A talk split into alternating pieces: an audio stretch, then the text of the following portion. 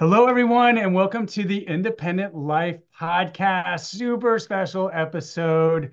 We are just on the other side of what's known as CIL Day. This is a day where Centers for Independent Living uh, ascend onto the Capitol in Tallahassee, and we break up into teams and go meet with representatives and senators and their aides and get to discuss with them who we are and why we're in business, helping to serve their constituents who have disabilities. So CIL Day 2024 was, I, I regard as one of the most successful CIL Days that we have ever had. I think we met with more uh, people from the House of Representatives and senators than we ever had before because so many senators came up there with their staff and we broke up into all these various teams that that I know just our team alone met with 12 let alone all the other teams that came representing the Independent Living Network that were up there.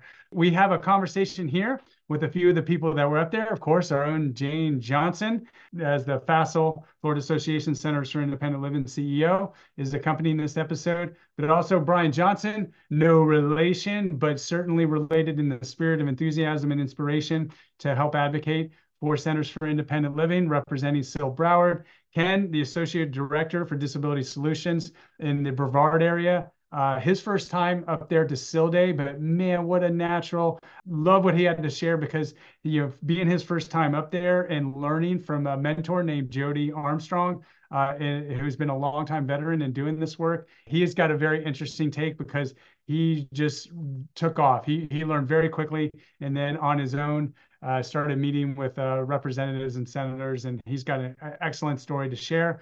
So CIL Day is a culmination of a lot of work that happens year round, meeting with uh, our representatives in, our, in the districts uh, within the centers catchment area, getting to know them, getting to meet them, uh, before we even go up there is key. Meeting with the delegations of senators and representatives that travel the state, uh, but also the, the FACIL Legislative Committee uh, coming together to plan this day, this actual two-day event that happens and all the great work that gets put into this. And then to accompany the legislative session to, to advocate for what we're asking for, which ultimately is for funding to do adult transitions work, which means you know what what can we do with uh, the funding to be able to ensure that people with disabilities can live in the community, to get them out of uh, any institutionalized care, or to prevent it from happening in the first place. We've been fortunate enough to get funding over the last couple years, non-reoccurring funding to do this work. So we went up there this year with concrete examples and stories of what we've been able to do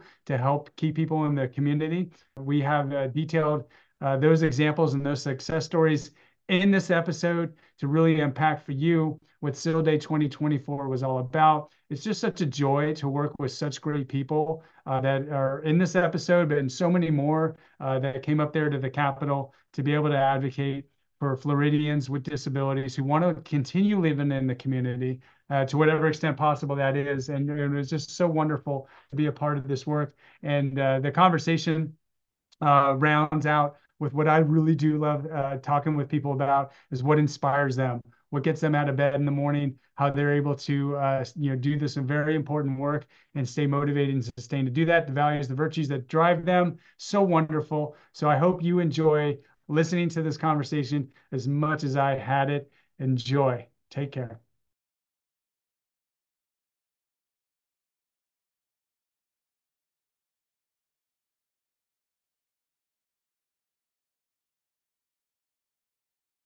Welcome to the Independent Life Podcast. I'm super pumped up to have this conversation today. We have the team, the A team with us today, and uh, we're going to go around the horn and introduce everybody. And uh, we'll start with you, Jane, go to Brian, and then Ken. Hi, everybody. This is Jane Johnson, and I am the Executive Director for the Association of Centers for Independent Living. So we represent all 15 of the centers around the state. I'm located in Tallahassee near the Capitol, and um, and I think that's probably a good enough introduction for right now. Yes, James, you've been one of our most frequent flyers as guests on the, our episodes, so the, the audience should know you well. Brian, tell them what you're all about, man. Sure, sure. Thank you for having me. Good afternoon. My name is Brian Johnson. I am the Chief Program Officer at the Center for Independent Living of Broward and Gulf Coast. We encompass Broward County, Lee, Collier, Charlotte, Hendry and Glade. So by population, we're probably one of the larger CILs, and I've been in my job for the last 12 years. Thank you, Brian. And you, Ken. Hi, uh, my name is Ken Kerstetter. I'm the Associate Director at Resource Center for Disability Solutions, the Center for Independent Living that serves Brevard and Indian River counties, the central East Coast. Thank you. Well, Ken, I, I might, I'm going to start out with you actually. You, Brian, I've had on the podcast once, but uh, Ken, if you don't mind, introduce like your center, describe what, in your terms, what a Center for Independent Living is, and then maybe add that real personal touch about, you know, how you wound up at a Center for Independent Living in the position that you occupy. Okay, great. Yeah. Um, so uh, that's a loaded question. What a Center for Independent Living is. Um, it's funny when I began uh, four and a half years ago, I was getting out of the uh, Florida Army National Guard. I was looking for opportunities and, and really wanted to have an opportunity to make a difference. Uh, I've been in, um, gosh, you know, we go way back, but I, uh, uh, in another life, I was an exceptional education teacher. Uh, I was a principal of a private school. I've been a mediator for the Florida Department of Education in uh, in IDEA disputes uh, and that kind of thing. So I've worked with uh, people with disabilities for a number of years. Uh, encountered my own, uh, especially. Thank you, U.S. Army. it has a tendency to do that to us as well. Um, but um, I was looking for it. I had no idea what a Center for Independent Living it was and uh, I live seven tenths of a mile away from the center. And uh, I've lived in the same house since 2000, and they moved here probably about 10, 12 years ago. So, for you know, a good portion of a decade, I literally drove right by the office complex where RCDS was, wow. and I didn't know what a Center for Independent Living was. Uh, so, I came right before the pandemic uh, actually met Jane uh, at the uh, State Emergency Operations Center, went straight from uh, a hurricane in uniform for the Florida Guard and straight into EOC uh, with the Centers for Independent Living and doing that. And so since that time, I've learned a lot about Centers for Independent Living, and I absolutely love them. Um, what one of the things I like, and I'm sorry if I'm talking too much about it, but, rolling, but I really am excited I love the history of the CILs. I love the fact that at our core, we are a civil rights organization. Uh, I love that we are in a position where we are staffed and run by a majority of people with significant disabilities. Uh, it is people with disabilities working uh, on behalf and with people with disabilities to enable them to live independently in the community.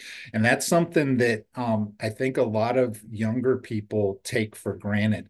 But I remember when I was in high school, my best friend's brother would only come home during the holidays. And he had autism and he was institutionalized. And he would come back during the holidays and a little bit during the summer break and um, yeah, it wasn't until years later that I like sort of put two and two together. But I thought about him immediately when I began to look into that. And and uh, you know, once our society said, you know what, just because people have a disability doesn't mean they shouldn't be a part of the community. And uh, I'm excited about that and what the independent living movement did, and that centers for independent living were established to help people do that very thing and like I try to tell people, we we really sort of set the uh, the the stage for the ADA down the road because it wasn't until people with disabilities were living in the community regularly that we looked around and said maybe we should change things and make Great things point. accessible and those kinds of things. And so every time we bring on a new staff member, I want them to understand the history of what we do and the significance uh, that's involved in that and how that can take on all kinds of different shapes and and services because really what we're doing is we're just coming alongside the individual and helping them to accomplish their goals. And that's exciting and, and i love it. And uh, it's always different and there's always uh, new things that are happening. Uh, here at our center we provide the five core services uh, but we also provide uh, free transportation uh, paratransit equipped uh, uh, transportation to medical appointments, shopping, that kind of thing. Uh, we have a, a pretty large uh, home accessibility modification program uh, that we run. Uh, in fact, I'm really excited. We are in the process of getting our contract for a CDBG grant that we got through one of our counties to be able to do some more of those. We've been working the last two years through a pretty substantial grant from the Fair Housing Continuum.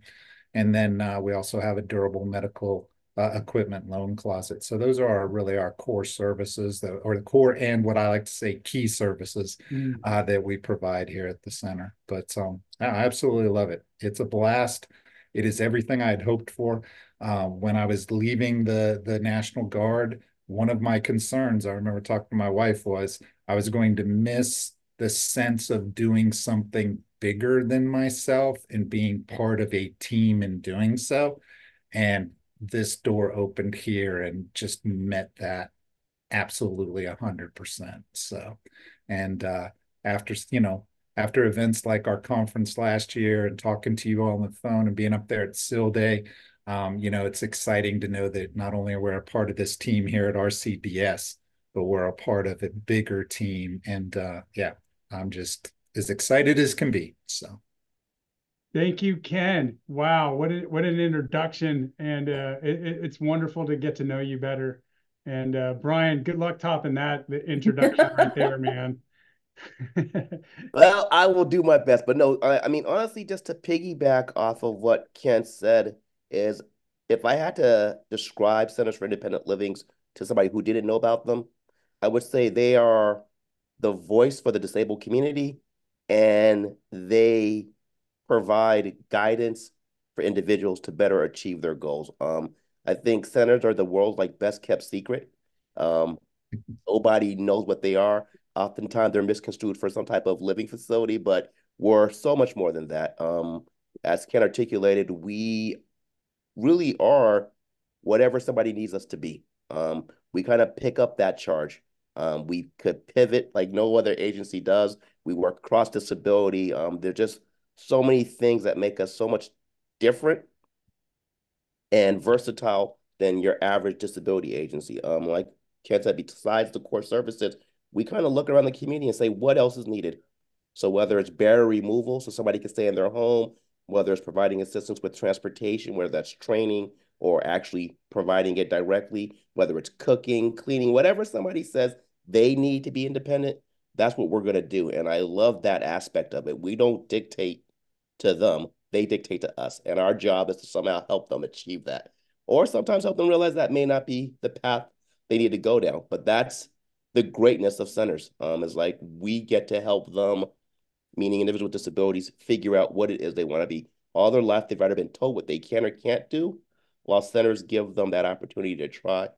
Um, and I think that's a great job. No two days are ever the same. I can say for sure. And as a person who's had a disability all my life, I mean, my first introduction to a center was when I was looking for work.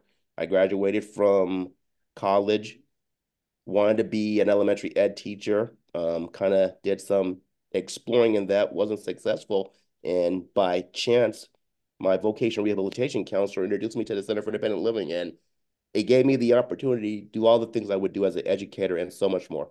Um, like I said, advocating, um, that peer aspect, that peer counseling, all those things that you kind of take for granted. And I mean, as I've kind of worked my way up through the ranks, I just knew that this is something that I've always wanted to be wanted to continue to be a part of. And now as a chief program officer, I get to oversee everything. So it's kind of from, from that aspect, working with the executive director and trying to implement things that are going to make a difference for people with disabilities. I mean, you can't beat that. I mean, every day, like I said, is a different, unique opportunity. And the staff is dedicated, um, our clients are dedicated, and they appreciate all the things you're able to do and provide them with. So it's a great opportunity every day for sure. Thank you, Brian. And given that the the three of us, between Brian, myself, and Ken, we are three of 15 centers in the state of Florida. So we got about 20% representation here. Uh, but Jane represents all of them. So Jane, if you don't mind talking about kind of your role and your positioning uh, in the network and then maybe allowing that to segue into CIL Day and kind of what the spirit of CIL Day is all about. And then we can maybe start circling in on uh, what we were up to last week at this time. Well, it's hard to describe my role also because it's different every day, but primarily, I'm here in Tallahassee because funding for Centers for Independent Living has not been increased, and I'm talking core funding. So with the federal grants that um, center that is allocated to Florida for the centers and the state uh, general revenue match that is required to draw that federal money down, that money has probably not been increased in over 15 to 20 years. I think it's been it's remained at a a level uh, level amount for way way too long. Just as population in Florida has ex expanded exponentially, so. Um, my job is to try to find additional resources for CIL so that they can serve the people that the, the demand in their communities. Because um, when I got here, demand outpaced um, the resources available, and it continues to. So each year we have gone to the legislature to advocate for additional general revenue revenue funding to fund some of the of the services that CILs want to provide. When in 2014, when the uh, WIOA, the Workforce Innovation and Opportunity Act passed, an additional core service was was required of CILs, which was transition, but no additional funding was was allocated for that. So they had to absorb those additional duties within current budgets. So we have gone to the legislature um, every year since 2020 to request more money. In 2020, we were we were funded, but then it got vetoed because the pandemic hit, and every the governor went through the budget and, and vetoed literally a billion dollars.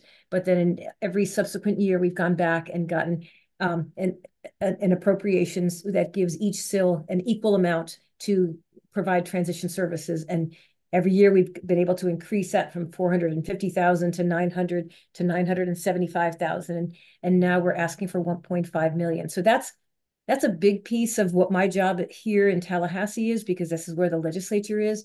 And then in, in addition to that, serving as a liaison to state agencies and looking for partnership opportunities to develop new um, new resources for the CILs to fund their operations. Uh, we have a partnership with the Department of Corrections to provide accessible employment readiness training that has gone really well. We um, are working with the managed care organizations we were able to successfully lobby the Agency for Healthcare Administration to include partnerships with Centers for Independent Living in the in the contract requirements for managed care companies. So as those contracts are being negotiated, like literally this week, uh, they are required to partner with Centers for Independent Living, which will be another revenue opportunity for the Centers for Independent Living. And then we work with the Department of Education, with vocational rehabilitation, the Department of the Brain and Spinal Cord Injury Program, the Agency for Persons with Disabilities. There's lots of um, lots of state agencies that touch the the world of disability, and so um, my job is to try to, um, as Brian mentioned, CILs are the best kept secret in in Florida. So just making people aware of who they are and what they do has been huge in opening doors. I know it. Brian CIL is about to enter into a partnership with the local child welfare agencies who didn't know what we were um, before we knocked on the door so that CILS can provide uh, transition services, or Brian CIL can provide transition services to youth with disabilities who are aging out of foster care. There's a huge need there because those kids don't have parents to advocate for them. So anyway, so it's hard to describe my job because it seems like every day there's a new opportunity that presents itself um, and just working to develop partnerships generally start small with the, with the intent of scaling up so that every CIL can benefit. But um, it's an exciting job. It's um, it's a it's an honor to do the work. It's a privilege to represent organizations that do the work that the centers do. Um, so, and, and, and in addition to that, we run a statewide program for people with significant disabilities who require personal care assistance to work. We um, through a partnership with the Department of Revenue, we receive a share of the delinquent sales taxes that are collected each month by state attorneys with whom we contract.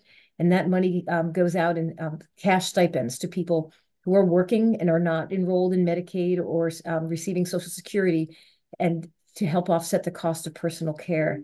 And when I first got here, we the program was running a pretty significant deficit and we had capped enrollment and we were able to go to the legislature and request an increase in the percent of that revenue that we receive from 50 to 75%, which has been huge for the program. So we've had a 40% growth in the number of participants in the program since then.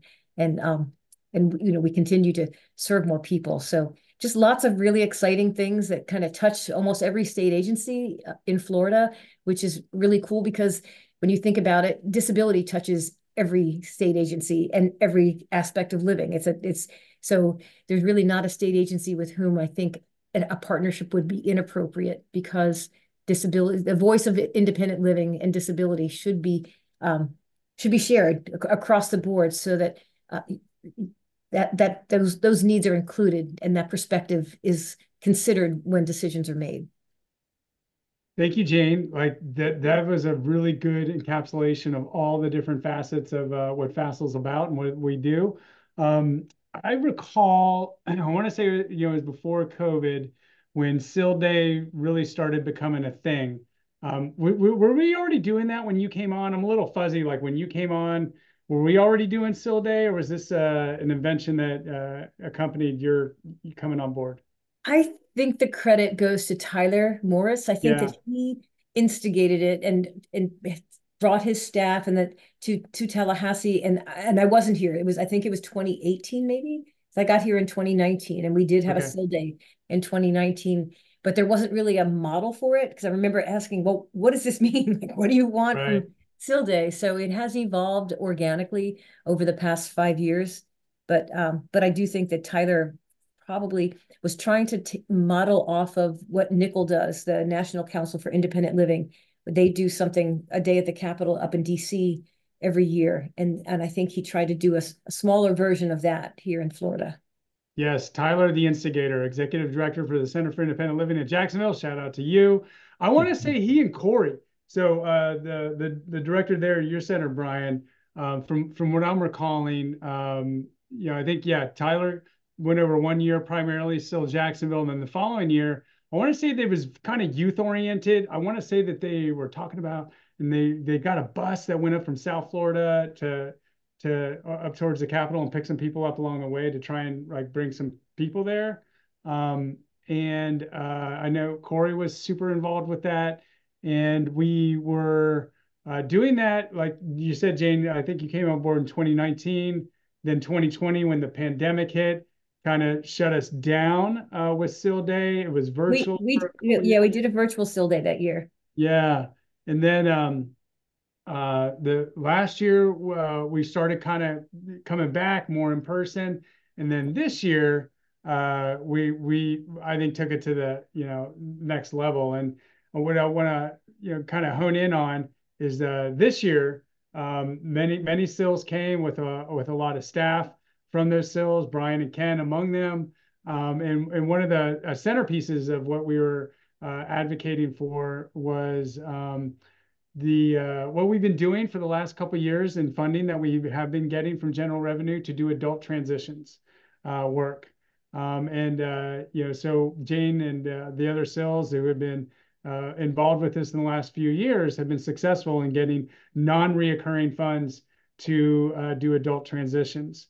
And so we're back there uh, this year, you know, to ask for continued funding uh, for for this area. And um, one of the things that we wanted to do was was kind of talk to them and highlight what we're doing in this area of adult transitions. And Ken, I know you were uh, kind of highlighting briefly, you know, some of those areas in which you all are doing, you know, some things. I know transportation, DME, and you got some housing things going on. But I didn't know if you wanted to talk more directly or specifically, or had even a, a story or two about what you've been doing uh, with adult transitions, and uh, you know, kind of uh, giving us a peek about what this funding uh, could be used to do for the folks that we serve. Sure. Um, yeah. So um, one of the areas that that we've found, at least in our our two counties, I think it's probably statewide, but but in uh, in our two counties is um, really a lack of uh, options for people who need home accessibility modifications within the transition, you know, uh, phase. So uh, I'll use an example of my father. Um, he was, uh, uh I dropped him off uh, in June of this last year to fly up to uh, to to visit my sister and uh, he used a cane and you know i helped him get the sky cap and all that stuff but he used a cane to do all that stuff he came back at the end of july in pain uh, and um, over the course of the next few weeks uh, he lost uh, pretty much all mobility and uh, we took him to the emergency room they said schedule an appointment with your back doctor we did that Uh, and then one uh, Saturday night, about 10:30 at night, he called me and said um, that he'd fallen down and he couldn't get back up. So ended up over there with emergency services and then took him to the emergency room. Long story short, he ended up having to have spinal surgery and he spent time in uh, a significant amount of time in a, a rehabilitation center. In order to get back home, he needed to have certain things in place to be able to remain safe and to be able to transition back home. Uh, luckily, because uh, we have a great person here, Donna Morgan, who uh, oversees our home modification program. I went to Donna early in the process and said, What does my dad need? You know, and she basically did an assessment. And uh, by the time he was even in the rehab center, I almost had it all done. There were grab bars in his in his bathrooms, raised toilets, those kinds of things that he needed. Now, he's fortunate in the fact that he has the funding to be able to pay for that. But a significant number of people in our community do not have the funding even to pay for those kinds of uh, of modifications. And so um, one of the things that that we're really trying to do is find funding anywhere we can to be able to provide these kinds of home accessibility uh, modifications. Uh, um, I'll give you an example of uh, of an of an extreme story that we've been able to address. At least I feel it's an extreme story. Uh, we had a, a an uh, older gentleman, a senior adult, lives in a mobile home here locally, and it's a retirement community. So all of his neighbors are are senior citizens as well. Uh, we became aware of the situation when there's uh, uh, a neighbor contacted us and said there's a group of five or six senior citizens that are trying to carry a six foot four, almost 300 pound man in and out of the mobile home up steps. Right. And there was a fall, and he landed on top of one of them. Luckily, they weren't injured. When we started looking into it, we found out that that uh, gentleman who owned that mobile home was the uncle of this younger man who was in his 40s who had been in a car accident in Texas and he had he uh, ended up with a traumatic brain injury and some paralysis and um, had been in a nursing home and his uncle found out about it and says my family member's not going to be alone in a nursing home he's coming home with me what he hadn't thought about was the logistics of someone mm-hmm. who couldn't go in and out on their own and under their own power and a wheelchair and all that kind of stuff to be able to do it. And he couldn't afford a ramp, as you guys know, uh, you know, a ramp for a mobile home. Generally, that's about a 36 inch rise. So you're looking about a 36 foot ramp. It's extremely expensive uh, to be able to do that. Um, but we were able to get out there and get a ramp built for them because of that. Um, if we didn't have the funding, we wouldn't be able to do that. And that transition would have failed because eventually something was going to happen. Someone was going to get injured and he was going to have to go back into a nursing home. Uh, as a result of that. So um, that's what we've been very fortunate to receive uh, that grant from the Fair Housing uh, Continuum. Uh, but it's a continual continual search to try to find that funding. And um, our goal, I shared this with a number of legislators last week. Uh, our goal, which is from Carolyn Sitong from uh, Home for Life Design, is if we can gather enough data to show insurance companies that if they invest in home accessibility modifications, they'll both divert people from going into uh, institutions and help them stay longer in their homes. Right. Maybe they'll decide it's worth spending money to do that in the long run because they'll save money. And that is a dream that I have that we will be out of the home modification business because there will be a continuous stream of funding and then every contractor in the world will be in that business providing that. And then mm-hmm. we'll go find something else that's really pressing and go and go do that so I, I like how you're you're kind of encapsulating all that together. So again like adult transitions isn't just like getting people out of institutionalized care rehab centers or, or whatever it may be and back into the community but it's that diversion piece. I'm glad you threw that in there. Preventing it in the first place from ever happening and and and the the the funding that we get is the return on investment keeping someone in the community you know is so much cheaper for the taxpayers than putting them, you know, into an institutional facility or a rehab clinic. Um, I think, uh, correct me if I'm wrong, Jane. I think the last numbers I saw was like 150,000 on average per year for someone to be in institutionalized care versus around 60,000 to be in the community. And uh, so it's the return on investment is, from a financial sense is is real. But as you are articulating these very specific stories, you know, it, you know, most people want to stay in the community and uh, you know have a better quality of life when they do stay in the community. So from a humanistic point of view, you know it, it, it's a it's a win. But then when you bring in the, these contractors and you know you're able to also involve them in this, and and it's a it's an important business and and service that they provide. You know, it's kind of a win-win-win. You know, you're talking about the win for the person with a disability staying in the community. It's a win for the taxpayer saving saving money, and it's a win for private business because um, you know they're able to provide a service that's so so needed there. So uh, excellent job. Yeah. So so Brian, talk talk to us about the value uh, proposition that we're we were talking with the uh, our state representatives about in terms of uh, adult transitions and what you all might be up to there at your center. Certainly. So similar like Ken, um, I think barrier removal is was a key one that we discussed just with regards to trying to keep, as we all discussed, people in their homes. Uh, we have a similar story. There was a young man who was in a really bad motorcycle accident, um, ended up becoming a incomplete quadriplegic. His mother wanted to take him home, but the home wasn't accessible. She was probably at best 100 pounds, uh, soaking wet, and trying to lift her son in his chair into the home, which wasn't working. So we, um, thanks to, we actually do get SHIP funding through our county we were able to go in there and modify the home. So we could retrofit the bathroom. We put in handbars, um, grab bars, a ramp. We were able to do an automated door.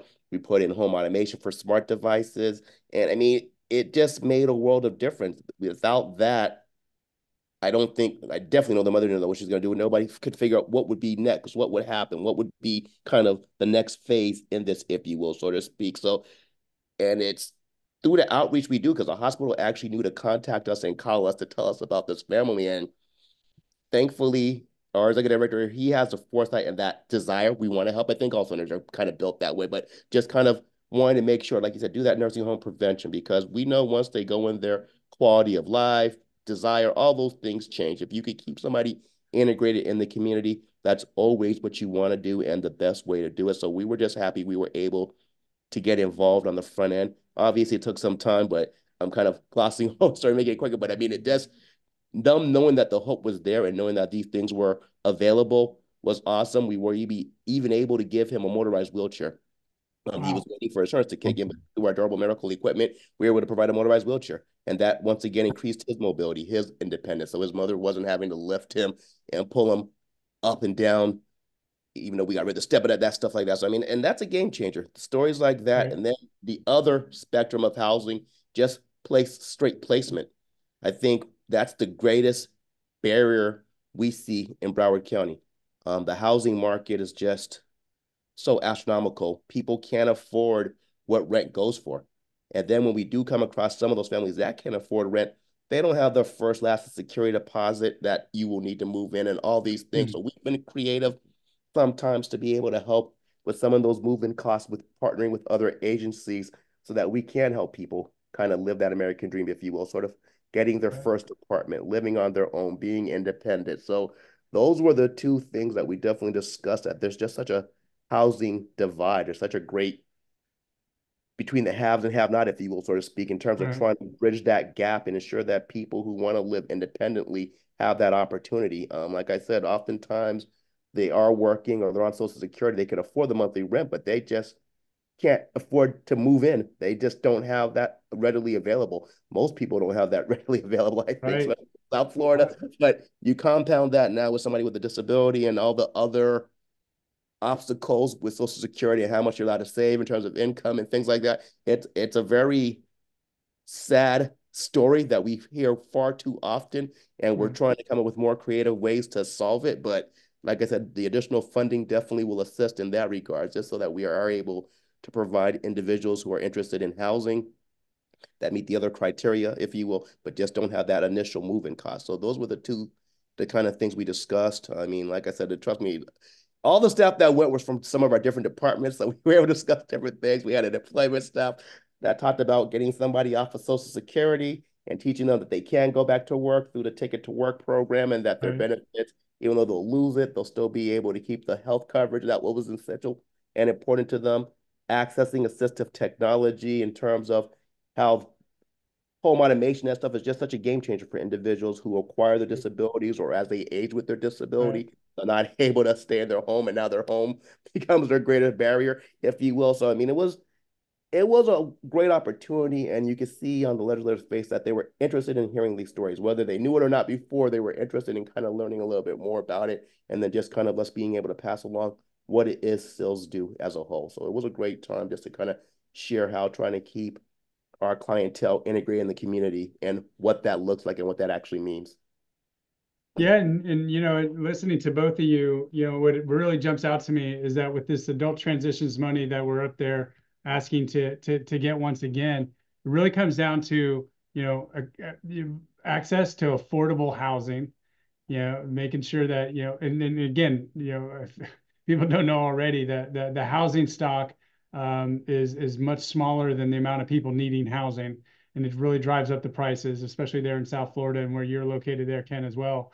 And then on top of that, you know, if we do get into uh, some kind of affordable housing situation, being accessible, and like you were saying, Brian, removing any kind of barriers that might be there, widening doorways, getting wheelchair ramps, grab bars, etc. And then, uh, yeah, I'm glad you mentioned the um, the uh, uh, the the wheelchair you know, the uh, making sure that they they have you know the the durable medical equipment that's often needed. That can be the the one thing as well um, that that can prevent them from going into uh, an, assisted living facility or a nursing home or whatever it might be. And then um, assistive technologies. I'm glad you mentioned that you know, having the AT that that's there that can keep people living independently and activities of daily living that people may need, whether it's just you know reading mail or a prescription bottle or those kind of things that are necessary. And then um, you know, one one of the other things I think that really was great that you also mentioned was employment. So, in, uh, you know, the ticket to work program or whatever it may be, many CILs do, you know, access to employment. So we're looking at like five different kind of services that that are there that uh, adult transition funding can allow centers for independent living to either do or expand what they're already doing to make sure that people are, are within that area uh, of uh, transitions or diversion.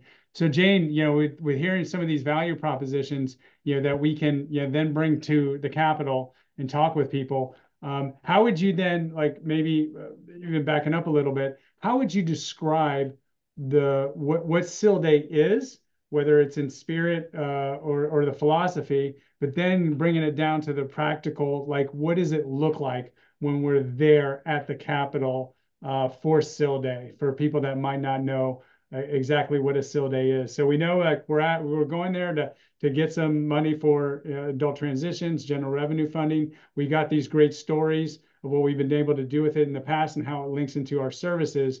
But what actually is this, you know, kind of CIL Day and what does it look like uh, in practical terms? Well, well, there was a buildup to, to the to the day itself. So right. over the summer, I sent information to all of the CILs about where and when and where their legislative delegation meetings would be held to encourage them to go to those delegations and introduce themselves and and talk about what they did. And several of our CIL directors said it was the first time they'd ever done that, and they got in front of House and Senate members that are that serve the area that um they're that covers their catchment area and talked about you know this is who I am this is who I where I work this is what we do. It wasn't an ask it was just a, a story. This is and it resonated pretty strongly with a lot of the delegation meeting at the a lot of the delegation meetings.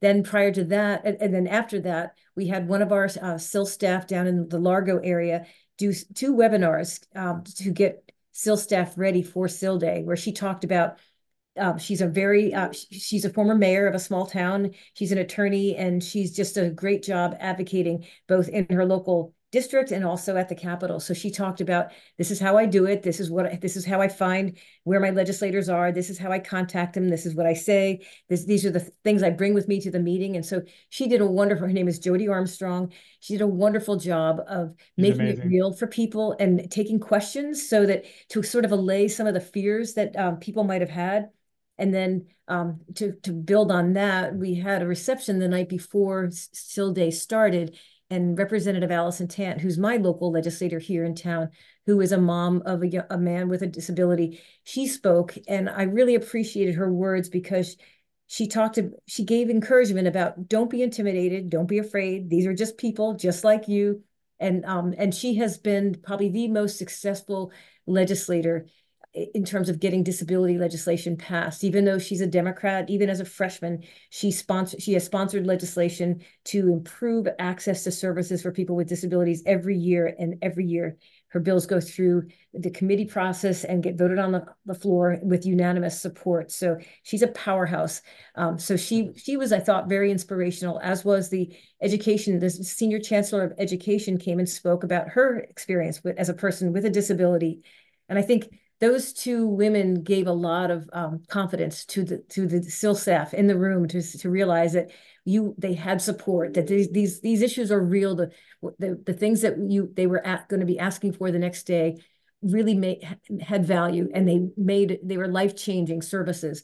And so then what I saw in action as I accompanied people on these visits is, is that almost it was all about storytelling. It wasn't about this is how much we want this is this is who our sponsor is as much as it was. This is what we do and this is kind of what what this these services mean and and the personal stories that the CILs shared with legislators resulted in a legislator saying oh my gosh well my aunt or my brother or my uncle and right. they all had a personal story that they could give back about what how this what this means to, to them. And so i think there was a really powerful lesson learned by everyone in those meetings was that this issue is very personal for everyone and connecting at that personal level and making it human and showing the value i think will ultimately be the key to our success and especially um, the, the peer-based model that is independent living where it's people with disabilities working on for and behalf on behalf of people with disabilities right. people with lived experience so so that so CIL Day was after that reception the, the, night before, everyone assembled on the steps of the old Capitol for a photo op and just to kind of get people charged up. And then the various different teams went off in different directions to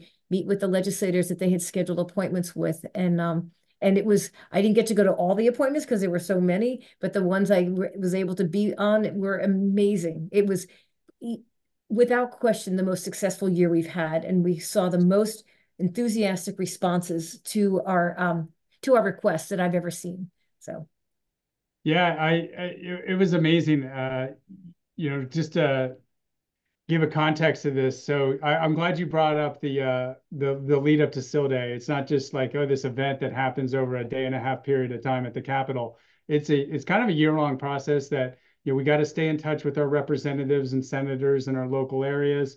These delegations that tour the state it's important to show up for the couple minutes that we can get in front of them and speak to who we are. So once we get there, we can continue the conversation versus, hey, this is who we are. And sometimes we need to do that. We can't, you know, with with people.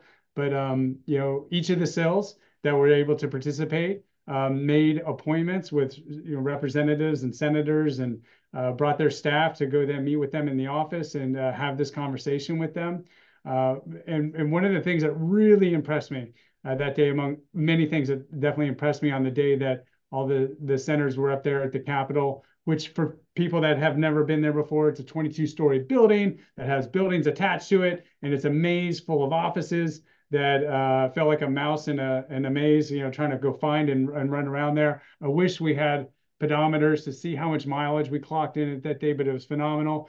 But one of the things that like like uh, really uh, impressed me were the people that were there for the first time um, uh, on behalf of CILs, talking to our you know public officials, representatives, their aides, and et cetera, being able to tell tell the story of who Centers for Independent Living are.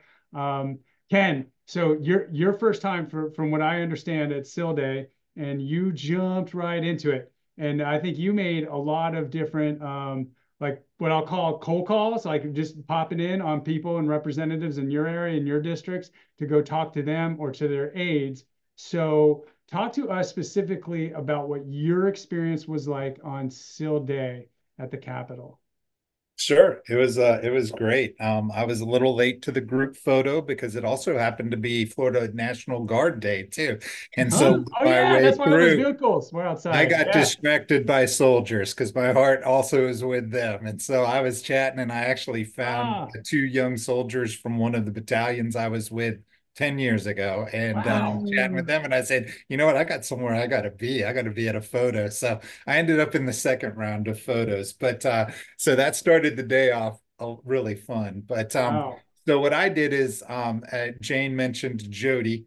And uh, and um, I was just blown away by her presentation uh, the other week on what she does and I had talked to her uh, the night before at our reception, and I basically said, "Can I followed you around for a while. And uh, so she, you know, took me and man, what a powerhouse. We were just like tooling around and I got to sit in on a couple of appointments that she had and sort of just see how she did it. And then finally I, I looked at her and I said, um, thank you so much. I said, I think I'm ready to go see some of our people and, and, uh, you know, some of our representatives and do that kind of thing. And she's, she looked at me and she nodded and she says, you're ready.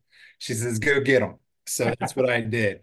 I went around and I did cold calls uh, and uh, was able to talk to multiple uh, aides.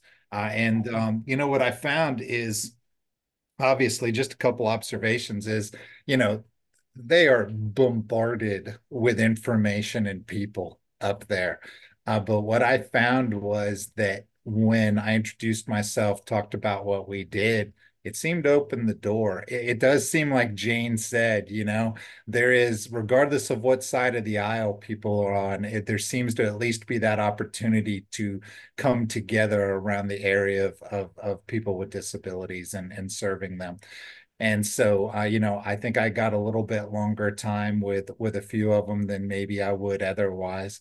I was able to really talk to them and and share with them. And and so my goal was was twofold: was just to really make them aware of who we are and what we're doing. And and one of the things that I shared with every one of them was we're a resource for you as well because I right. know that you get calls from constituents saying, I'm having struggles with this or problems here. And I said, You may not know where to send them. One of our core services is information and referral. It's our job to know or find out if there's something out there just call us, send them to us, you know, and doing that. And uh, several of the aides were like, oh, okay.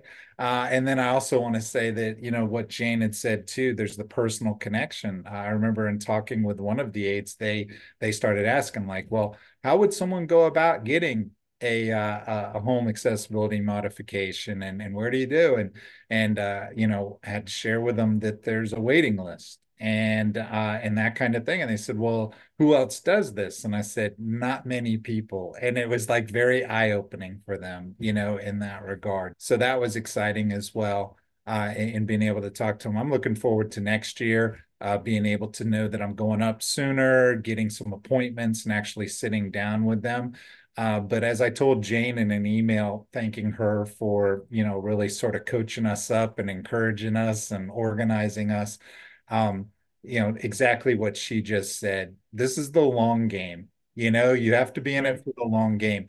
It's not about that one time. You're not going to go in there and knock the doors down and they're going to be like opening a checkbook and saying, How much do you want? You know, uh, it's about really continuing to make contact with them because they are so bombarded and they are so busy and they have so many people coming at them from different angles for that. Right. So I realized, and so I said to Jane, I said, you know, we're gonna we're gonna be regulars. They're gonna hear from us regularly uh, and and see us and hear from us and see the value uh, in us so that um, you know we continue to build those relationships so they'll listen. And then and then uh, lesson for us too is that it doesn't it doesn't have to just be our state representatives. Uh, we need to be doing that same kind of thing back here all year round with our right. local elected officials our city councils and our mayors and you know county commissioners and and all of those individuals as well. So um, so it was it was uh, eye opening,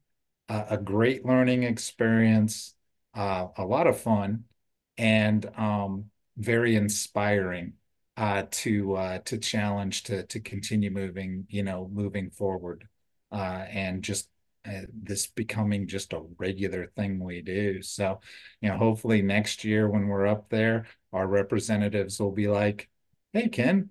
I mean, or at least they'll look at me and be like, "Your face looks familiar." Oh yeah, that's who you're with. Right. So that's the goal.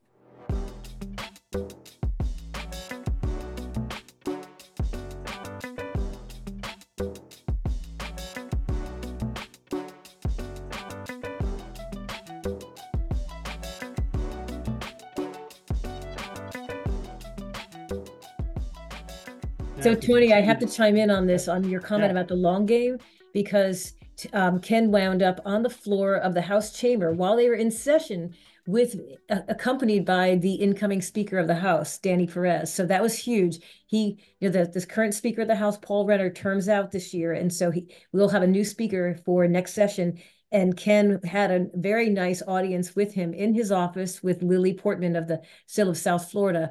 And he was very receptive. He has a brother with a disability. He was asking us about the APD waiver. So I think that I'm hoping that he will consider Centers for Independent Living as content experts when, when that legislation um, moves forward. But he was so enchanted with his conversation that he said, Hey, let, let me take you out on the floor and we'll get a picture taken. So that was his initiative, not ours. So um wow. so so you are playing the long game, Ken, because he is the guy in, in for the next two years, he will be controlling the purse strings in the house and the policy strings. So um so kudos to you and to Lily, who's another powerhouse, who's also a first time CIL Day uh, participant. Yeah. Way, way to go, Ken. I, I, I really love how you quick learner you were uh, accompanying Jody Smart, showing mentorship, and then uh, letting you fly. And, and and like Jane was saying, you flew. And I really like what you're saying there too. With again, with our value proposition is, and we're this year we were we were up there while they were in session versus last year in committee week. So definitely much more movement and action up there at the Capitol, and and they're just flooded with people asking them for things you know, like, can you please give us this, that, and the other? We're, we're there doing the same. But what made us different was, as you stated, we're also saying we're here to serve your constituents. We know you have people in your community with disabilities that you hear from that have needs, and you're looking for resources to send them to. And here we are, just in case you didn't know, we're here to help you. And and and, and I really love that that part of uh, when we go to meet with them, it's not just ask us asking them you know, for something, but we're here offering them uh, and their constituents something uh, as well. Yeah, so thanks for highlighting that. Brian, talk to us now. Now, from what I understand, Brian, you've been up there for Day before, right? I did go many moons ago. So yeah. Okay. I was gonna say, I just feel like for some reason you're like, you know, been there many times.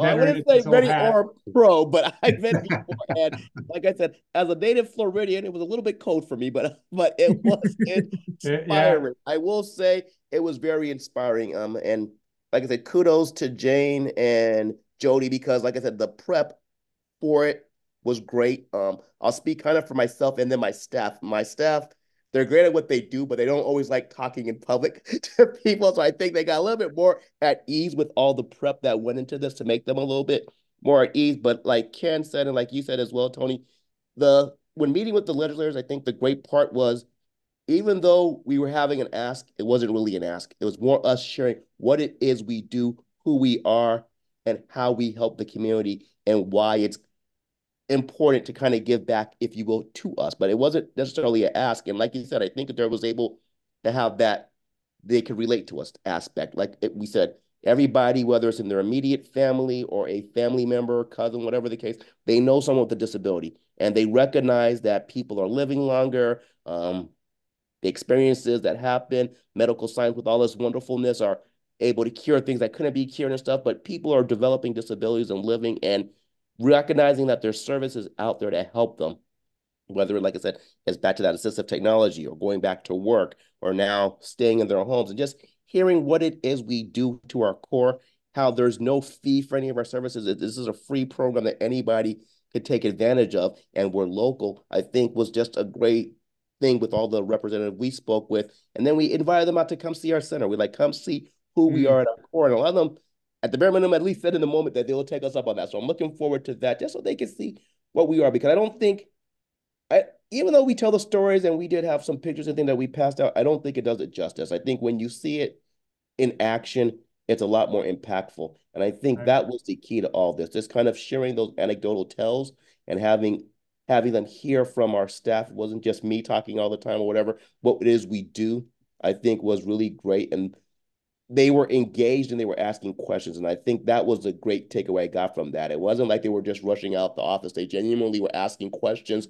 They wanted to learn more about us as an agency and what it is we do and did. So that that was kind of my great takes, if you will, in the moment when doing this. It was a wonderful opportunity to share who we are and try to kind of, like you said, quote unquote, the long game, but engage that relationship, make that relationship with them so that they recognize that we are a valuable resource, if nothing else, a valuable resource that they could take advantage of for sure.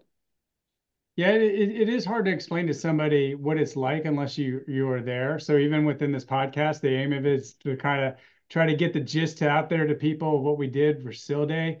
Um, but yeah, it's almost like you got to be there, see that building, 22 stories, you know, uh, tall. One side's the House, one side's the Senate. Going there into the offices with a specific limited amount of time to captivate them, to get them to that point where they're listening and asking questions and wanting to know more. And and that's not not easy to do, you know, especially like they're in session. They they're they're so busy, they got so many people coming at them. So when we are able to get to that point, that that's just so so important. So um, in, in doing that uh, and and going through that experience, if you had to say there was you know one or maybe two like key pieces of advice that you would give to somebody who's going to go speak to a public official or uh, a stakeholder or a decision maker uh, about advocacy you know and and what, what what's an important thing to, to be able to do once you get in the room and you have their attention and it's go time?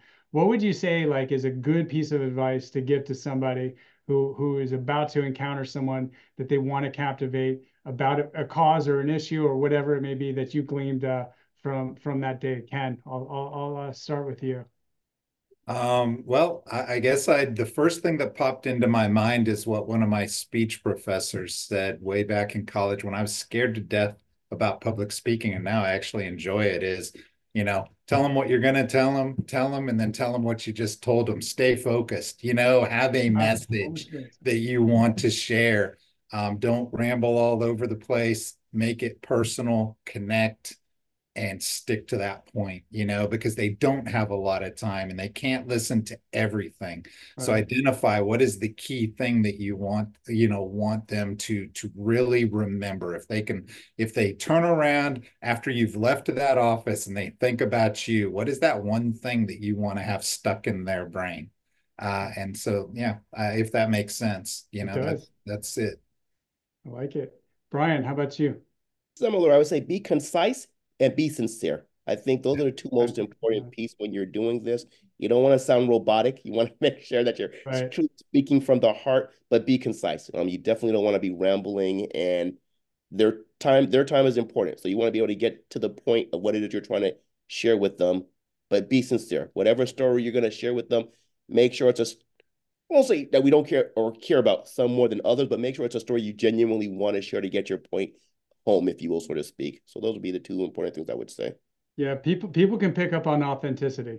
Yeah, I feel like if people can know when you're coming from the heart and you're real. Uh, Jane, yeah. how about you? What you know, being a, in this game for a long time, what what is a, a, piece of advice or two that you would give to people, you know, advocating for whatever cause it might be to to people that make uh, decisions? Try to tell them something that will captivate their imagination don't just convey words and narrative because they get that all day long. All but right. some of the most compelling sort of meetings I've watched is where someone talks about a personal experience or a, a, a consumer that they served and and and a success and you can see that their eyes light up and you can see their imagination has been triggered so they're not just processing intellectual um, information they're, they're, the story has become personal and um, and it they it sticks with them. I, one of the one I think Brian, it was someone from your CIL several years ago talked about when he acquired his spinal cord injury, he had to be bathed outside in the backyard with a hose in a lawn chair for for years until someone could pull together the funding to create an accessible bathroom so he could finally take a shower in a real shower and it stunned everyone in the room. And that legislator followed up with me afterwards, but it was just, it was the same, you know, we were asking for the same thing. We wanted funding for transition services, but that story by that gentleman who experienced that um, just the, you could see it's it's about imagination. It's about making bringing color to the words on the page.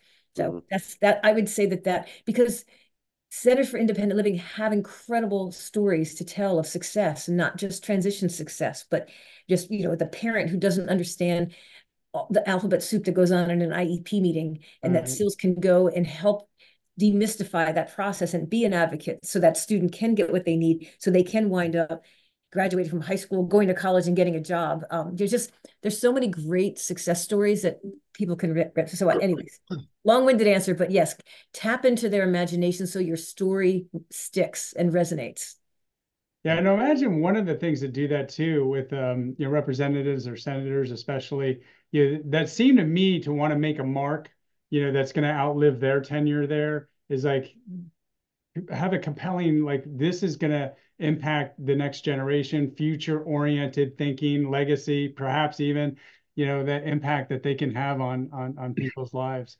Um, so so some takeaways you know from CIL Day. Um, I'll you know I'll kind of just start just to you know get the ball rolling on this but I, am interested in understanding what, what were some of your takeaways leaving uh, the, your experience here at this uh, CIL Day 2024 for me one of the ones is that how the message we have is you know very I, would say bipartisan.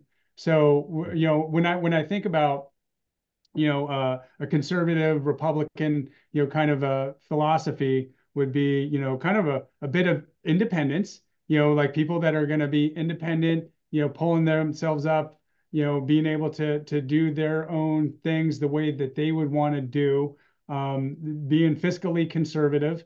You know, again, like what I was saying earlier, uh, if we can keep people in the community, um, it's going to cost the the government or the state uh, a whole lot less in money.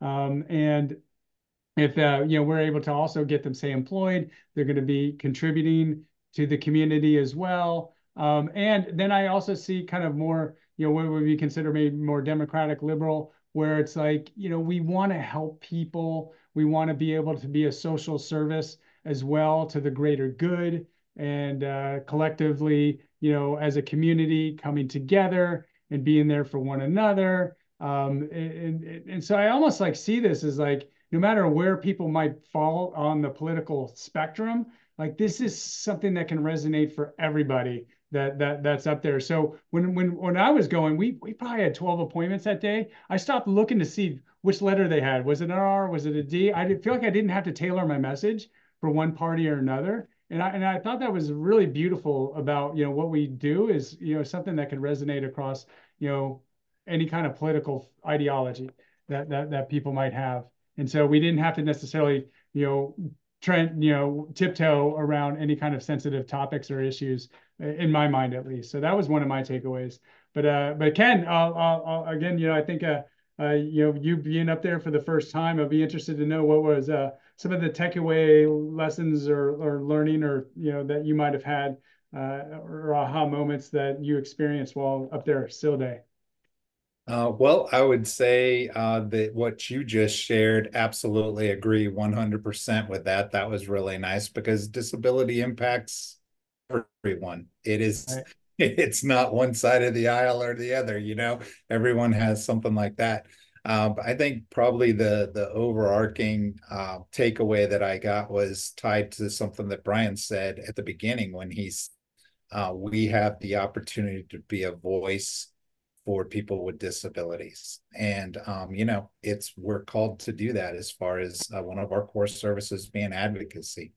And, um, and I feel like centers for independent living are uniquely equipped and positioned to be a voice like that. And I think that um, for me personally, um, that's something that I want to embrace uh, even more and uh, and really make that something that just is a, a, common part of what we do because it's really needed. And and I saw that as you were talking to uh, the legislators and and the aides that were up there um, those moments where you shared something with them that, that we all know and that and that maybe we take for granted that we know that and you saw their eyes just sort of open up you know whether it was you know well who else does these home home modifications? Well nothing. and there's this kind of well is that you know a funding issue? Yes it is you know and it's like just that eye opening you know we all know that. We all sit right. there and we bemoan it sometimes. But these people that are in positions potentially to to make a difference in that area don't know that you know? Or as jane said sharing a story that that that really has that human component to it where people like I would have never known prior to coming to the Center for Independent Living, and, and we share that story. I, I too many times know know people who showering outdoors because they can't get into their tub or in their shower in their bathroom and doing that kind of stuff. I hear that too often, you know, and and when they hear it, they're oh my gosh, you know, I mean that that's actually happening, right. And so it's almost like you know, if not us, who? We've got to be that voice uh, in doing that, and so I would say that's probably the thing that's the deepest takeaway uh, is just making sure that we're that voice here in Tallahassee, everywhere that we have an opportunity, because we're aware of needs and circumstances and situations in people's lives that other people are not aware of but need to be and so that's i think what i would say Wonderful answer, Ken. Yeah, and I, and I think just how this really aligns with the spirit of the independent living movement. I'm talking like from the birth of it, uh, you know, with uh, Ed Roberts in the the 60s and uh, the advocacy that went on in the 60s and the 70s, and and these leaders of the movement that articulated the struggles uh, for for people. And and I think of that when we were up there, we're like continuing, you know, this uh, legacy of being a voice of a group and and we have the privilege of being in a position to be that voice for people. And I and I was thinking, and and when when I was speaking with our board uh, before that, you know, is just really hitting me how I was thinking about the individuals that were served by these funds that we've gotten over the last couple of years. You know, we were able to put in 16 modular wheelchair ramps because of this funding. And I was thinking specifically, you know, about a few of the people, you know, someone that was, you know, shot you know, 15, you know, there's just a young man um, so early on in life now needing a wheelchair ramp uh, to be put in his home, a gentleman who, you know, was a middle-aged man who was working in a motor vehicle accident, can, you know, no longer work and, and needed those home modifications to be able to get in and out. And, um, you know, to be, you know, to take that, the, the those situations and to encapsulate you know the, the, the that spirit of what is going on back in our districts to be able to go to people and articulate that and to be the voice is um, it's phenomenal. That's a fantastic takeaway there ken. It really resonates with me brian how about you what were some of the takeaways from uh, day on your end similar you don't um i realize legislators don't know what they don't know meaning us sharing our stories are so helpful and impactful because they don't think about these things. So we really are the voice to share these sort of things with them. And I think that's the major takeaway I got from the events. And it's always good to kind of have that resonate back with you once again. And then the second takeaway I would say, and I always butcher this thing, so I'm just gonna ad lib it for myself, but it's like the five fingers on a hand. They're all unique and different, but you're more powerful when you're a fist. So each of these mm-hmm. letters layers saying the same things over again, over and over again. And when they meet together, it's going to stick with them because now from the different areas, all different parts of the county, they've heard similar stories from all the CILs about what it is we do and the impactful work we do that hopefully that resonates with them. So those were my two biggest, I think, takeaways, if you will. That's a great one. I do believe that, you know, we're, we're kind of like the, the, you were saying the fingers, the fists, like yeah. The, you know, the, the, we're bigger than the sum of our parts. Yeah. Absolutely. Jane, how about you? What were some of the things that you gleaned? Uh, so piggybacking on Brian's analogy there, you know, the power of independent living and our ability to advocate is in the CILs and the staff. The, the, the staff that came up, the directors that were here, it was your voices that made all the difference and i can get things set up and i can work up here on you know negotiating the last minute budget things and all of that and and finding the sponsors and working with lobbyists, but really when it's when the voices of the centers themselves, when they come up, when you share your personal stories and your and your consumer stories, that's really that's where the impact is. And you know that whole idea that disability is uber partisan is so true. And we saw that on uh, Monday night at the reception because, as I mentioned, Allison Tant is a lifelong Democrat. She used to be the executive director of the Florida Democratic Party. There's not a more partisan person that I know. And then Kim Ritchie came to Florida by way of working in the in the uh, George Bush administration, the federal at the federal level, then in the Trump administration, and then in a Republican administration in Virginia, and now she's here in Florida. But because of her personal experience with disability, she and Allison Tant became instant allies. I mean, the two of them we, we like planning on when we're going to go to lunch so we can talk so right. that showed me that disability is a neutralizer it's something it's it's a fact of human life and it's not partisan and it's not limited to one type of person or another it's it's a club that anyone can join any minute um, and everyone has a club member in their life at least one or or a hundred. So but anyway so that was just yeah the disability is not a partisan issue. And um, and when you can make those value propositions that are both human and economic then you you bridge right. that partisan divide. So but yeah but kudos to the to everyone who came up. It was just it was a shot in the arm for me to hmm. see that your work in action and to watch the reactions um, it's it was wonderful. But like ken said it's the long game so we have to keep keep it up. It can't be a one one day a year thing. And um and hopefully we'll continue this pattern of going to the legislative delegation meetings in your in your local areas, and then um, following back up, making sure that you are in their Rolodex or whatever people use now, but they know who you are, they know you're a resource, and um, and yeah, then you become household words. And I hate to always compare us to the AAA's, but every legislator knows who their area agency on aging is and where they are because right. they have a bigger voice because seniors are it's a bigger piece of the population they have more lobbying clout but CILs are the only organizations that serve all disabilities and all ages, and you should be just as important to them as area agencies on aging and get just as much funding. So right, right. Thank you, Jane. And, and so I, I like how you you kind of like really uh, encapsulated the the next steps. What you know, it just doesn't you know there's a lot of buildup to getting here.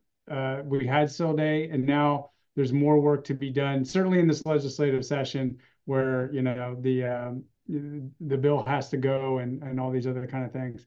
But you know, continuing that conversation when they return to our districts, making sure that we stay on the radar uh, and and getting on the radar people that we may not have gotten to yet, letting them know who we are. So when we return back up there next year, that we're continuing the conversation um, beyond just maybe starting the conversation.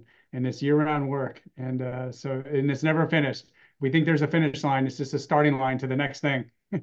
and uh, so, so um, as I kind of round this conversation out, what, what, what really, um, so I'm inspired by each and every one of you. You, you all, for for various reasons, uh, really inspire me uh, to do this work. And uh, I want to know what inspires you. You know, what what what what gets you out of bed in the morning? Why are you so driven to do this work? you're very enthusiastic and authentic and real about it. And I'm always interested in knowing what makes people tick, especially those people that I look up to.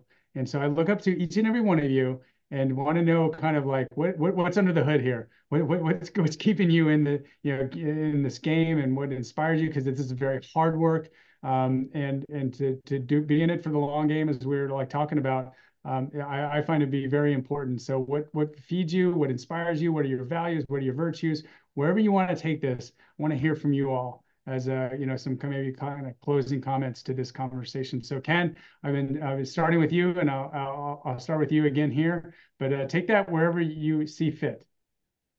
That's a, that's a good question. You know, um, I guess I have to give credit ultimately to my mother, who's who's not with us anymore, but who was um, one of the people that had the biggest hearts I've ever known. She was the type of person that um, anyone she knew, if they had a need, she was going to be there to help them out, you know, from whatever it may be. But uh, you know, one that pops into my mind is is that if she knew you and you didn't have family around at the holidays, you were eating Thanksgiving with us or doing wow. something along those lines.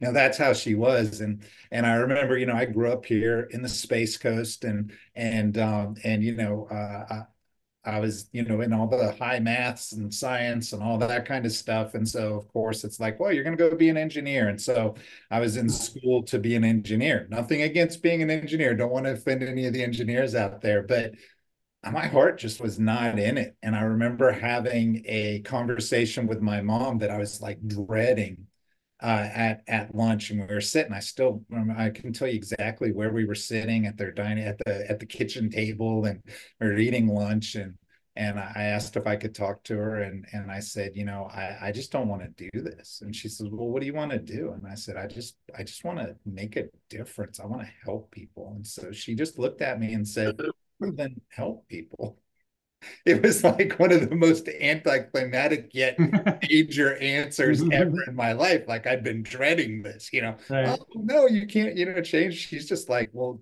then go help people. And that changed the course of my life, uh, changed my major and changed the course of my life. And and since that point in time, I've been working, you know, trying to to um, make the world a little bit better and and to help individuals and um, it has uh, its own unique challenges, and uh, you know, there's been lots of uh, uh, times of of stress and close to burnout and all that. But I can honestly say that um, it's it's been a rewarding life, and and I'm thankful for that. And so now, when I find myself at a center for independent living, as I said in sort of the introduction, it excites me that that we're part of a movement that truly has made a difference in our society and and we've been handed the baton to continue running that race right. to try to continue to improve society as a whole because i honestly believe that as our society becomes you know does as when we as people collectively choose to make life better for everyone, we all benefit. We all become better. And the areas of the area of disability and, and people with disabilities is that place that you're able to see, you know, as Jane said, uber, uber, uh, you know, uh, bipartisan, you know, it's, it's, it's, you know, it, it doesn't matter what side of the aisle. And, and I'll tell you, that was actually a huge encouragement for me because, um, you know, I've been a mediator. Uh, I've, I've, you know, uh, I've studied conflict resolution, practiced it. And I'll be honest, you know, the last X number of years has been very discouraging when you see our country seem to be more and more divided. And I came back home and I said it was really exciting to see legislators that were like, it did not matter, as you said, Tony, what side of the aisle they were on, they were listening and they wanted to know and and they were there. And so um, yeah, that's what inspires me. It inspires me that every day, regardless of the challenges, regardless of headaches, regardless of whatever, uh, when I leave and go home, I can say we've done something to make someone's life better. Uh, and I can't think of a better way to spend a day, to be honest with you. Right. Thank you, Ken. What was your mother's name? Donna. Donna. Donna, yeah. Did a good job with you, man. I try to make her proud. So yeah, I know she would be. Brian, talk to us. So I think similar to Ken, I think just knowing that, for lack of a better term, disability movement is everybody's movement.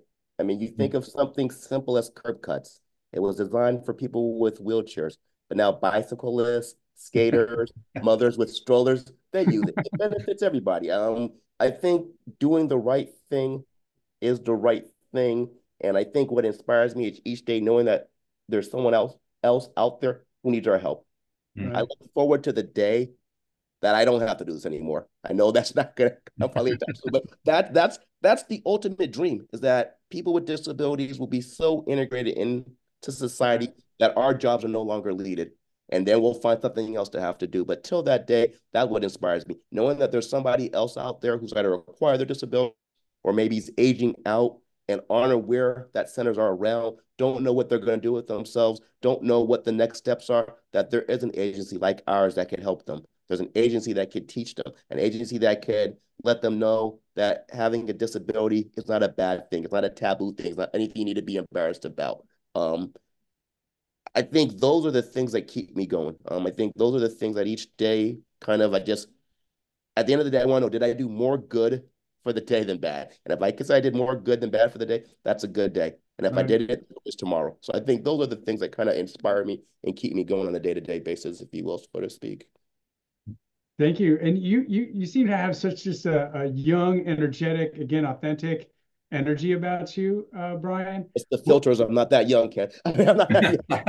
Maybe I'm immature. you get that, you, you, but you're kind of that cool vibe. right, right. You do. You do. Is there is there like a virtue or value that you hold near and dear to your heart to to to have that energy and and to do what you do and and why you're in this uh, at all? Like, I mean, ultimately, it's the golden rule: do unto others as you'd want to do unto you. I mean, I, I think I know it sounds kind of trivial and simple, but I mean, I genuinely do believe yeah, that's profound. that's the philosophy to live by. I mean, right.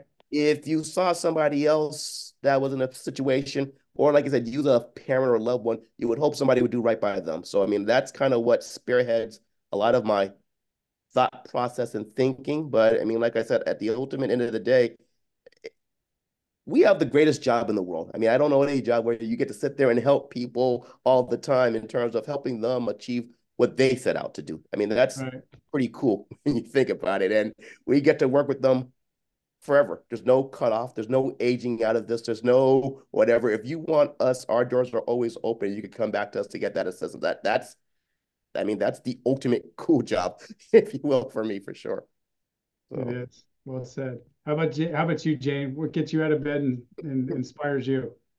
Well, definitely wanting to help people, wanting to make the world better, and and I do all of the volunteer work I do is direct service, you know, serving as a mentor or guardian ad litem or and that sort of thing. But it's also um, in my head. So my heart is pulled, but my head, I have a fascination with puzzles, like a serious one, like every day. Um, I have a page a day, like Mensa puzzles that I I love to solve things. And so this worked for me at the level that I'm doing it because I'm not doing direct service like all of you guys are. I'm uh, here in, in Tallahassee, but I love well, I hate what I see because it's like spaghetti thrown into a pot without any olive oil. And so all of the agencies and services are all mixed up and tangled and they don't, they're not integrated. They don't work well together. And it's been really um, it's stimulating for me to try to figure them out and to identify those, the agencies that the centers can partner with and so just sort of untangling the bureaucratic mess. And I, I've worked in the governor's office. I've worked in state agencies. I've worked, you know, in various different um, areas around disability. So I know enough to understand like where, where who all the players are, but we don't talk to each other. We don't play well together. We don't, um, there's so many parallel systems that have been built up that do kind of the same thing for the same people, but not in, in collaboration. So, so my heart is here because I love helping, but my head is fascinated by the challenge of figuring out the puzzle. Right. It is puzzling. My goodness. I love your spaghetti example. it's like a bunch of noodles thrown together. And and you know what I what strikes me, I guess, like too, is that you know, as you're saying, you know, with with Brian and Ken, you know, doing the direct, you know, being close to the boots on the ground, helping to serve the people. And then they're up there at CIL Day talking to the people that are upstream you know, making these kind of decisions. It, it is interesting how CILs kind of straddle that, you know, kind of area where where we're, we're, we're direct service helping people and we do the systems level advocacy.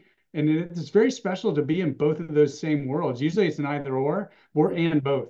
You know, we're, mm-hmm. we're, we're, we're directly caring and serving people, individuals, and we're also very close to, you know, talking directly with the people that make choices um, that, that affect policy, that affect funding, that affect these kind of things. And, and, you know, people talk about upstreaming a problem, you know, that have downstream, you know, kind of ramifications. we're, we're, we're able to thread the needle and, and do both of those. And that's just a, you know, a, an amazing situation to be in because not everybody can, you know, be able to, to navigate both of those so well as the independent living network is able to do. So I want to I want to thank all of you uh, for coming on board and you know having this conversation and a bit of a debrief on uh, on a CIL day. And uh, you know, quickly before I hop off here, I just want to know if uh, do you all have any uh, parting words that you wanted to share with our audience, Ken? Uh, I do want to follow up with something Jane said about Brian and his cool vibe. I'm going to, you know, sort of give away my age here, but if you're a sports old school sports center fan, Stuart Scott used to have a phrase, "As cool as the other side of the pillow," and I think that fits really well for Brian. What an amazing uh, man, Stuart. No, I, I, I, that it has been uh, aside from like you said, Tony, the boots on the ground here uh, working and doing that kind of stuff. Uh, it's yeah. been a great joy beginning to uh, more and more over the last couple years get to know people like Brian and Jane and yourself and and others at centers around the state.